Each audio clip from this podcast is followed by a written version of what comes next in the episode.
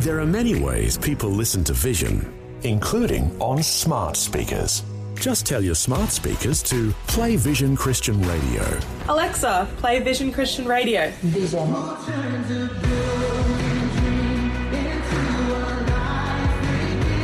Yep, it really is that easy. You can also say play V180 Radio for our music channel. It's just another way that Vision is helping you look to God daily. Life, culture, and current events from a biblical perspective. 2020 on Vision.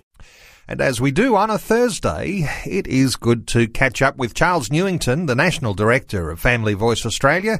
And uh, Charles, coming to us today from Brisbane, a special welcome back to 2020. Thanks, Neil. Uh, let's talk quickly uh, on the issues that are presenting themselves. One of the biggest ones, uh, looking towards next week, Parliament, of course, back next week, and there's likely to be a plan to bring Penny Wong's bill back to prevent faith-based schools discriminating against students on the grounds of sexuality or gender, and to make it illegal to discriminate against an applicant for a non-teaching position. Uh, that was pretty controversial late last year. What are your thoughts about what will happen next week? Well, the the Senate committee that that was formed in order to look into this issue is moving around the country. They were here in Brisbane uh, yesterday, and they're in Sydney to, today. And uh, in Sydney, they meet what we might think of as the big guns and the big names in, in this issue on both sides of the conversation. Um, uh, as uh, they listen for 30 minutes to people stating a case uh, for one side or the other, um, there's uh, an issue of parliamentary privilege about talking about, you know, my experience there or what was said. But um, it is a very challenging issue for us as a nation, a very challenging issue, and it's it's it's important, I believe, among other things, to keep people mindful of the things that need to be balanced here. That, that we need to be balancing, on the one hand, the um, the rights of parents to make choices about where their children are educated and the culture or ethos in which they're educated. Um, the rights of the church to express itself um, in, in things like education, which are the ministry of the church, and then also the legitimate needs of uh, of young people who may feel that they uh, that their sexuality makes them uh, a victim. And th- these are not easy questions um, for for us or for governments to resolve. And um, it's um, you know we we the church, we people that love God, we must be praying uh, for people who have to make these decisions. They need clarity. They need real wisdom. They do. And uh, the significant challenge, of course, is that uh, wrong decisions here uh, could mean an outlawing of churches, even be a- being able to teach the most basic functions of Christian faith. Uh, that's Yeah. a that's a huge issue. Yes, that's true. I, I, one of the things that's come to me recently is that for a long time the Christian church has had quite an easy go here, hasn't it? You know, but all of a sudden uh, over the last couple of years we've had a number of issues of conscience uh, uh, come up. You know, uh, conscientious beliefs, the Defence Act calls them, and um, and we have uh, concerns about things like abortion and about euthanasia and about safe schools, what's being taught there, the gender stuff and um, uh, and things like IVF to people who are of the same sex and these sorts of things. There's lots of issues where people in different industries and walks of life find themselves very conflicted in terms of their personal faith and values. And um, one of the positives that comes out of this is it does make us recognize that we've taken our faith, uh, the grace that we live in, we take it for granted, you know, and uh, we forget what it's like to live without that and um, and this makes us value what a precious gift we have that that that our that that our hearts have been enlightened by the love of Christ. So. Um, you know, I, I, I, we're in for a rough ride. Um, there's no doubt about it. But um, I want to encourage uh, all people of faith to to walk into this situation with a confidence in God and with a quiet heart and with a love for God, love for the country, and to be the peacemakers. Let's try and be part of the reconciliation rather than this terrible conflict paradigm that, that's setting in. And I suspect a good time to be prayerful now, ahead of the debate that will come over the weeks ahead. Let's Yeah. uh, let's lift our sights uh, internationally for a few moments here, Charles. In the days ahead, nations are going to be forced to take sides in the heavyweight battle for global supremacy. And uh, you've been concerned about the challenges between China and the US and Australia's position in all that. What are your thoughts? Well, I thought it was fascinating that last week we were talking about this, the way in which um, the um, you know the security uh, people of the United States were actually starting to call China out on uh, on their concerns about um, um, stealing intellectual property, trade secrets, and things like that. And that very day, they actually, after we, after our program, that very day, they charged uh, Huawei, the, the, the company that, that, that, that conducts a lot of this technology, they actually charged them with um, with stealing intellectual property and trade secrets and financial fraud to disguise their dealings in Iran. So, uh, of course, Huawei uh, denies all wrongdoing, but it but it raises the the political tension. And um, you, you, know, Greg Sheridan, uh, in one of the articles he wrote, he called this a watershed moment in modern geostrategic history, and that's a big label. He's sort of saying what happened last week starts water flowing in opposite directions. You know, starts starts people moving away from each other rather than toward each other. Because I think if we look back on on on the last decade or so, there's been, as it were, a coming together of China and the West. You know, particularly in the areas of trade, and we've been looking for reasons to be on the same page. And he's saying that's changed now, and that there's a there's a new tension in in the globe. And uh, and what we've been doing as Australia, and this is something I wanted to stress last week, is we've been trying to play the circumspect role because we're right in the middle there. Uh, you know, the US is our main ally, and and China is our main trading partner. And uh, so, so we we find ourselves in a very complex position and may God guide and our, our, politicians as they navigate these difficult waters. I suspect, Charles, uh, some would say, why can't we remain friends with both sides, uh, both the US as our uh, main ally, and as you say, China as our trading partner. But when it comes to big moral questions, uh, Christians are going to have a view here.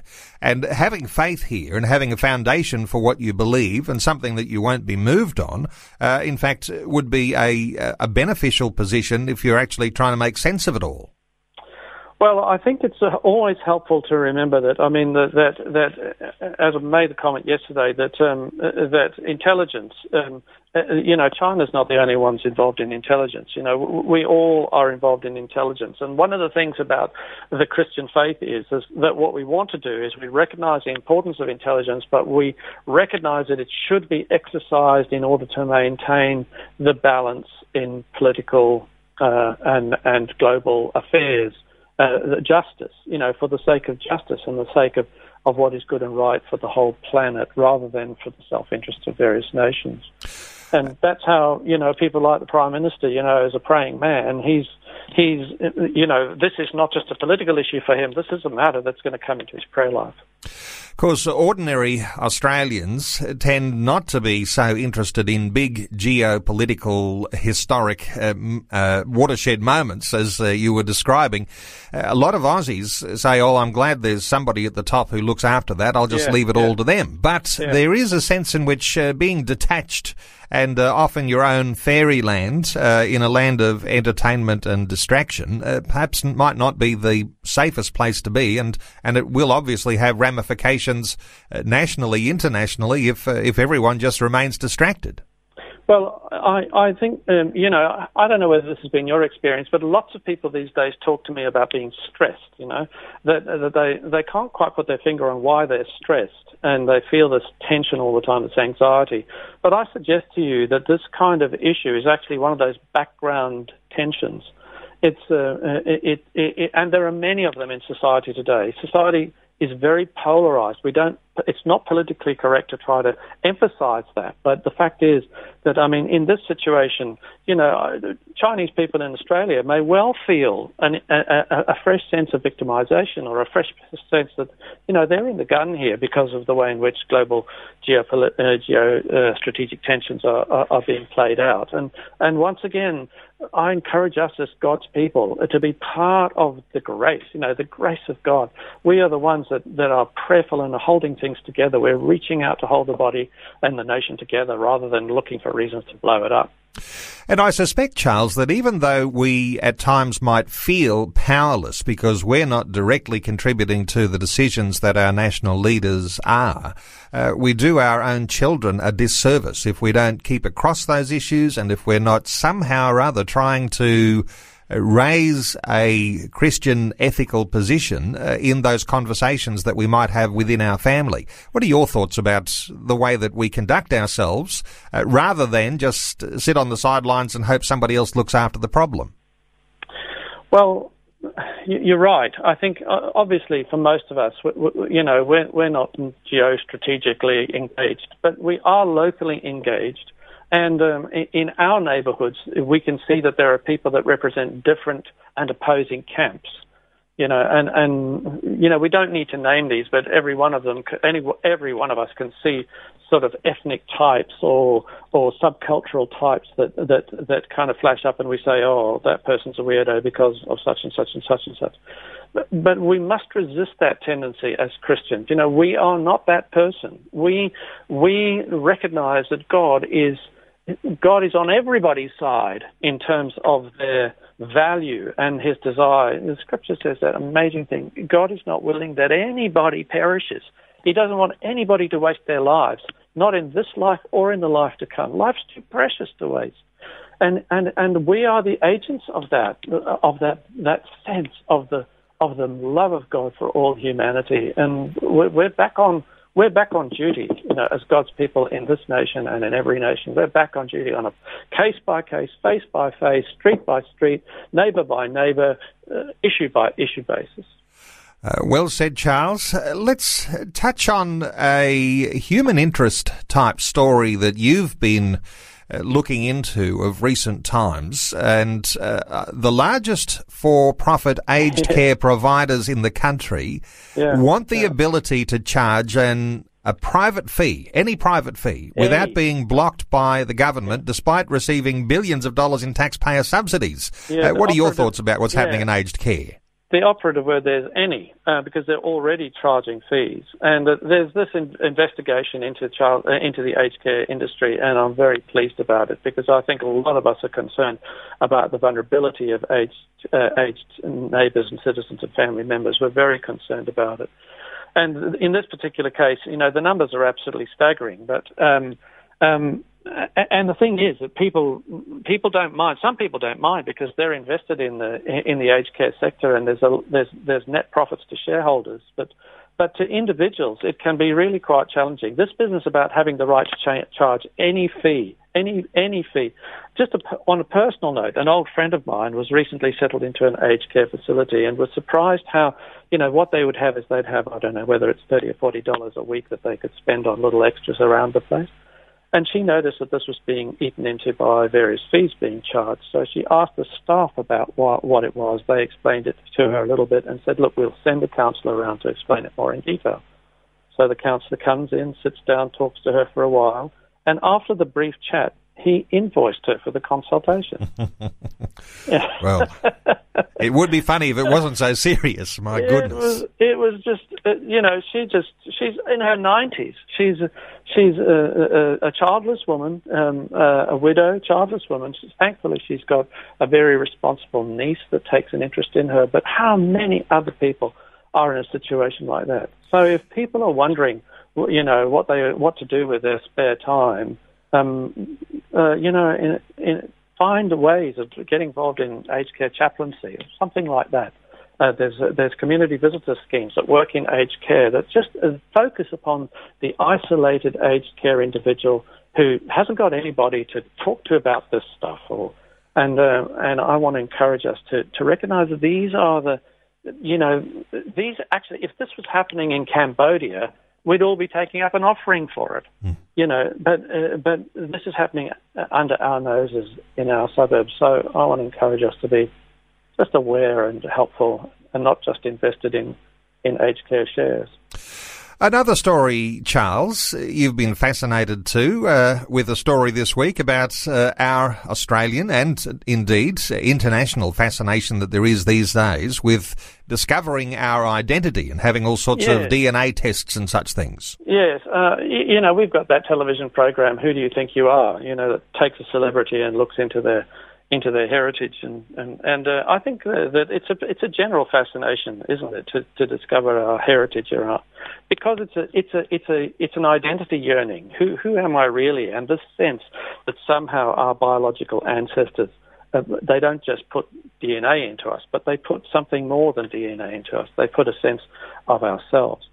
And so this was a story about a family who um, who two sisters uh, uh, independently did the DNA testing thing, and when they compared their DNA, they discovered that they they were not um, full blood sisters, and to their surprise. Uh, they discovered that they had a different father. It is a big surprise uh, when oh, people were, learn those things. Yes, they were 50 or 60 years old. And you can imagine, you know, this article just covered the, the disruption to the family as they, uh, you, you, know, as they had to face this reality, something they, they were clueless about. And then as they started to explore this, these other families, these other relatives that they had, and um, and and you know, I was thinking about how um, you, you, know in our own society we, we we're watching, um, for instance, children adjusting to subsequent parental arrangements as as uh, you know marriages or relationships break down and partners move on, and how that those children lose contact with their grandparents and their cousins and their aunts and their uncles and uh, the uh, grandparents. I can't imagine what that would be like if I lost contact with my grandkids. You know, they're yeah. so important to me.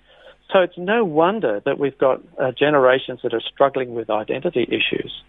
You know, because if you don't have a strong sense of identity in your biological family, if you don't love that identity, you're going to go looking for it, aren't you? And it starts in our youngest years too. And I guess this is one of those situations, Charles, uh, when it comes to identity. You want to get your family right. You want to yes, yes, instill in right. your children those virtues, those values from a very young age because that pays a dividend in the long term. Yes. I, I uh, you know, as I've grown older, um, I value these things more. But I, I just acknowledge that when I was young, I was stupid you know, I'm old and stupid now, but you know, we all might have those. Uh, we all might have a few weaknesses here and there. But you know, uh, I, have just uh, you know, I threw the suggestion out to you that it's really time for old old school virtue revivals. You know, revivals of things like fidelity, so that people can can be sure of the fact that their parents are their parents, and um, and that they have persevered to make the, the, marriage work and the family work, and that they have been patient through the difficult times, and, and that they've discovered and learned selflessness. This is what I'm learning at this stage in my life. I'm learning what it really means to to consider others uh, before myself. Uh, it's uh, it, these virtues, you know. They I just make the point that they that they pay dividends. They, they, they bring up sweat on us now, but but uh, over time they pay dividends. Uh, dividends and I just want to encourage people to to just don't give up on on your family. Don't give up on your biological family. Just do whatever you can to reconcile, to strengthen, to love, to nurture those relationships because we all need it, especially the children. Well, Charles, uh, love your humility and openness there, and uh, thank you so much for sharing your thoughts and your heart. And let me point people to the website at familyvoice.org.au course, Charles Newington is the National Director of Family Voice Australia. The website is familyvoice.org.au. It's got a new look this year and uh, some articles that you can easily access on the front page, uh, insights into some of the significant issues that are going on around the nation.